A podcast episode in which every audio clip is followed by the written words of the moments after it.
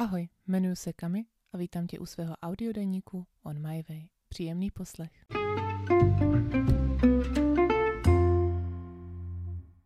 Když kluci odjeli, vydali jsme se s holkama směr Hastings a Napier, kde jsme měli v plánu jít do práce. Já ale někde prochladla a dostala jsem pěknou rýmu. Když jsme dojeli do Napier, přišel obrovský přívalák, ale opravdu obrovský. A kombinace nemoci a spaní v autě v dešti není úplně ideální.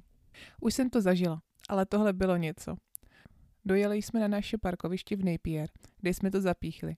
Holky ani nevylezly z auta a zepředu přelezly přes sedačky rovnou dozadu na postel. Já bych udělala to samý, ale neměla jsem čaj a bez horkého zázvorového čaje jsem díky střepům v krku nebyla schopná polknout.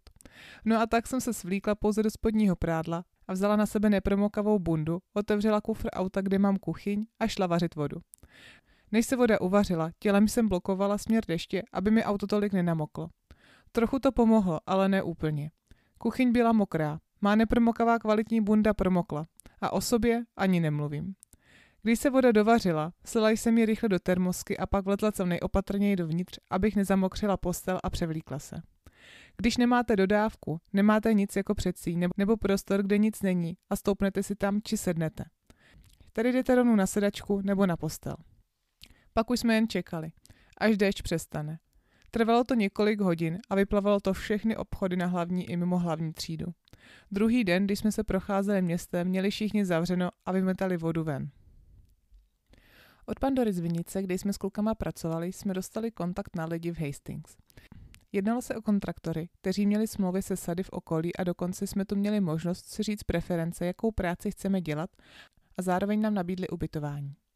Jednalo se o pozemek se starou sezónní budovou pro zaměstnance. Ale asi tam dlouho nikdo nebyl. Kuchyň byla špinavá, všude byli mrtví a nebo živí šváby. Tolik jsem jich na jednom místě ještě neviděla. Záchod a koupelna byly celkem OK, až na dávkovač mídla, kde žila celá kolonie. Ve vedlejší místnosti jsme měli i pračku. Kuchyň byla společně s obývákem, kde byl gauč a televize a pokoje s postelema byly zamčený. Ale co si budem? Z tolika šváby by jsme tu ani jedna vevnitř opravdu spát nechtěla. Původně jsme tu nechtěli sedět ani u stolku, natož na gauči. Dokonce jedno ráno při snídani, když jsem zvedla ruku se lžící k puse, mi přeběhl malý šváb po prstech. Chuť jídlu mě okamžitě přešla. Ale znáte to. Tohle jsme si říkali i v Gizi a jak to dopadlo. Prostě si zvyknete a aklimatizujete se. Pak mě ani nerozhodilo, že cestou na mi z holinky vylezl po lejtku šváb až ke koleni. Nespanečkařila jsem a jen jsem ho odsvrnkla pryč. Spali jsme vždy u sebe v autě. Kromě nás byl na pozemku v karavanu Tony, supervizor zborůvek, s kterým jsme sem tam taky pracovali. Později se k nám pak přidal ještě Ricky, makač z jablečního sadu, který obsluhoval hlavně těžkou techniku. Oba zélanděni a oba super milí. A nejdůležitější bod byl Čičík. A tak jsme věděli, že tohle místo bude OK. Čičíka Jitě pojmenovala Parsley. Koupili jsme mu granule a vždy ho vyšolíchali, když přišel. S holkama jsme vždy pracovali na sadech spolu. Buď jsme protrhávali malá jablíčka, aby ostatní jabka dorostly správné velikosti, anebo jsme sbírali borůvky. Sady byly různý. Některé stromy byly vysoký a potřebovali jsme žebřík, a některé byly malý. Někdy jsme dělali sami pouze ve třech a jindy s bandou dalších lidí, kde se na nás střídali různí supervizoři či majitelé sadu. Na borůvkách jsme dělali na organickém sadu a keře se tak lišily, jak druhem borůvek, tak velikostí a výškou keře. Někdy jsme měli záda hodně dlouho ohnutý nad zemí, jindy jsme zapadli do keře. Tady se jelo na množství sběru a tak jsme si mohli i něco přivydělat, když jsme byli dost rychlí. Ale bylo těžké to odhadnout, protože tady náš supervizor, když viděl, že jsme hodně rychlí a dobrý, snížil cenu za nazbíraný kyblík nebo nás poslal na keře, kde nebylo skoro nic a tím nás srazil dolů. Byl pěkně vyčúraný a tak to bylo trochu demotivující. Že i když se snažíte, závěrem vše změní a stejně si nic moc extra nevyděláte. Plus jsem poprvé zažila, že s představou více peněz vám jiní lidi budou líst do vašeho prostoru, aby se sbírali co nejvíc. Děsný. Zkusili jsme si i práci v packhouseu, balení a přebírání borůvek. To jsme docela ocenili, když bylo horko a smažilo. Sice pak před očima vidíte jen kutálející se borůvky, ale aspoň jste v chládku. Bylo fajn střídat sady různy na přeskáčku podle toho, kde nás bylo potřeba. Chvilku si tak od jedné práce odpočinete a děláte jinou. Někdy je to horší a tak si o to víc vážíte druhýho dne anebo obráceně. Bylo to ale poprvé, co jsme byli sami a s nikým se extra neseznamovali a netrávili čas. Poprvé jsme také bydleli sami, pokud nepočítáme Rickyho a Tonyho na pozemku. Ale to neměl vlastní karavan a Ricky chodil domů až pozdě večer. Na sadu jsme se s nikým extra neseznámili a spíš si užívali čas pouze spolu ve třech. Když jsme cestovali, s klukama jsme furt hulili, popíjeli a jedli samý pečivo, chipsy a PJ, takže se z nás stali trochu buchty. Takže skoro každý den po práci jsme posilovali a před odjezdem do práce jsme si dělali v kolečku naši dřepovací challenge. Je super, když jste stejně nastavený, že i když máte línej den a nechce se vám, nedá vám to, koukat na ostatní jak makaj a přece jen se taky hecnete. Míši dokonce začala běhat. Já naopak sítí začala opět po ránu meditovat. I když teď meditace je u mě rutinou a nemusím se k ní nějak přemlouvat, pokaždý, když kvůli ní a józe musím ráno vstávat dřív, nechce se mi. Většina našich odpolední bylo víceméně jen cvíčo, večeře a vaření na další den do práce. Když byl víkend, tak jsme ale taky zešli do města do klubu, za Rikým do hospody, anebo jsme si udělali party v Napier. Teď jsme se tak sebrali a jeli na naše free parkoviště, kde jsme se rozhodli, že necháme auta a půjdeme do města na party si zatancovat. Parkoviště bylo celkem plný a když jsem se snažila zaparkovat auto, lidi, co už tam byli, mě naváděli. Pamatovala jsem si, že už jsme se tam jednou viděli. Tentokrát to byl opět potetovaný Maur se svým krvavým výhružným nápisem na dodávce. S holkama jsme si akorát míchali drink do flašky, když za náma přišel a zeptal se, odkud jsme. A tak jsme mu slušně odpověděli, že z Čech. On nám na to odpověděl, že když jsme z Čech, tak to určitě i hulíme. S holkama jsme řekli, že jsem tam je. Odešel a vrátil se s pytlíčkem, že to je pro nás. Byly tam asi dvě nebo tři palice. Pytlíček nám dal, že nic nechce a odešel k partě lidí, co mě předtím naváděla, abych zaparkovala. Bylo nám blbý být od nich pár metrů a nerozdělit se s nima.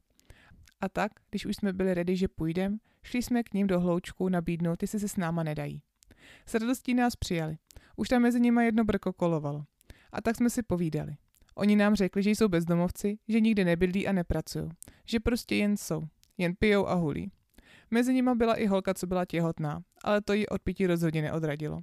Těžko říct, jestli pak zvracela těhotenskou nevolností nebo z cigaret a alkoholu. No, dali jsme s nima pár kol, popili a slušně se rozloučili, že pokračujeme do města na párty. V Hastings a Napier si jeden den v týdnu rozdávalo jídlo zadarmo. Jedná se o jídlo, kterému brzo vyprší expirace. Pečivo, co už se nesmí druhý den prodávat, anebo ovoce a zelenina, co už jsou taky tak trochu unavené, ale stále OK. Funguje to tak, že konkrétní den se otevře sklad, kde stojí lidi u bedínek a vydávají potraviny. Vy postupně ve frontě procházíte okolo s otevřenou taškou nebo batohem a říkáte si, jestli konkrétní věc chcete nebo ne. Tahle akce trvá tak cca hoďku až dvě. Je to super, protože jídlo by se jinak stejně vyhodilo a takhle aspoň přijde potřebným. My přišli pouze dvakrát, protože v tomhle čase jsme jinak většinou makali. Ale bylo to super. Zelenina i ovoce byla v OK stavu. Nic plesnivého nebo že by se nedalo jíst. Některé věci vydržely klidně ještě týden v lednici. Ale pečivo jsme si většinou jen vzali na cestu domů. Jak jsem se těšila, že budu bez Jera a užívat si svůj prostor, tak jsem poprvé zjistila, že se mi hodně stýská. S Jerem jsme si každý den psali, někdy i volali. Za tu dobu si stihnul znova zlomit ruku. Tentokrát na skateu, když jeli s Manuelem z baru. Ve mě neviděl schod. Ale toho nezastavilo odpádlování a jiných aktivit. Jítě si taky dopisovala stále s Manuelem, ale Manuel byl celkem neurčitý a tak to bylo spíš vše v otázkách, co vlastně teda jsou a nejsou. No a tak se dítě celkem trápila. Však víte, jaké to je. Nejhorší je být sám s vlastníma myšlenkama v hlavě. A zároveň to nikdy tak horký není. Tohle se snažím krotit i já v jakýkoliv situaci. Zároveň jsme řešili, jak to uděláme, až se kluci vrátí. Měli se vrátit v půlce prosince a dohodli jsme se, že spolu všichni společně oslavíme Vánoce v Aucklandu. Zároveň jsem se rozhodla, že mi je s Jarem dobře a dohodli se, že chceme být spolu.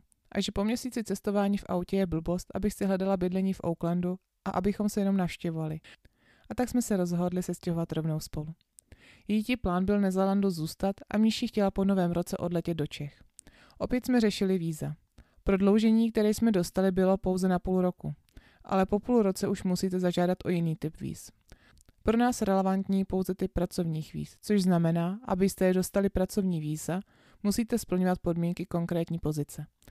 Zpravidla základní podmínky jsou vystudovaný obor na Zélandem uznávané univerzitě nebo minimálně dva roky praxe v oboru s doloženým vyplatních pásek. U některých oborů jste museli skládat jazykové zkoušky nebo dostudovávat na Zélandu.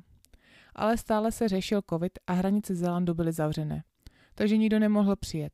Proto vláda udělala výjimku a dala nám extra prodloužený working holiday víza. Jenže ne všem. Řídila se datem příletu a ne všem dala vláda stejný typ víz. A tak na mě padl Černý Petr. A dostala jsem víze, na které jsem mohla pracovat pouze na sadu a pouze na sadu, který byl na seznamu uznávaný pro tento typ víz imigračním. Což mě hodilo klacky pod nohy. Chtěla jsem se stěhovat za Jarem, který je IT a pracuje v Aucklandu, což je velké město, a na nějaký ten sad se docela projedete.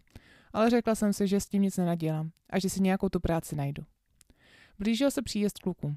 Míši se rozhodla, že zůstane ještě na sadu si něco přivydělat a dojede až těsně před Vánoci za náma do Aucklandu. Měli jsme v plánu, že budeme celý den balit, ale přijel k nám deratizátor, že je objednaný a musí vystříkat celý barák a že nikdo nesmí několik hodin dovnitř. To nám trochu naše plány nabouralo, ale co už. Nějak jsme to nakonec zvládli. Připravili jsme pak společnou večeři a kluci večer přijeli. Cestou do Aucklandu jsme ještě navštívili pár pláží, udělali zastávku v Taupu a doplavali v jezeře k Maori obrazu vyteseném do skály.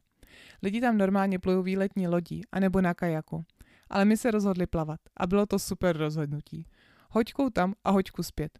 Po dlouhé době ve sladké a nádherně průzračné vodě bez vln. Poslední zastávkou před dojezdem do Aucklandu bylo Tongariro, celodenní trek hory osudu z pána prstenu. Nebylo by to tak náročné, kdybych zrovna ten den nedostala menstruaci. Měla jsem děsný bolesti a v některých částech mi bylo pěkně zle. Celý den na nás smažilo slunce a Jaro se rozhodl mě podrobit výslechu předtím, než se spolu sestěhujeme. Ideální čas, nemyslíte? Ale dala jsem to. Co jsem ale nedala, byly záchody.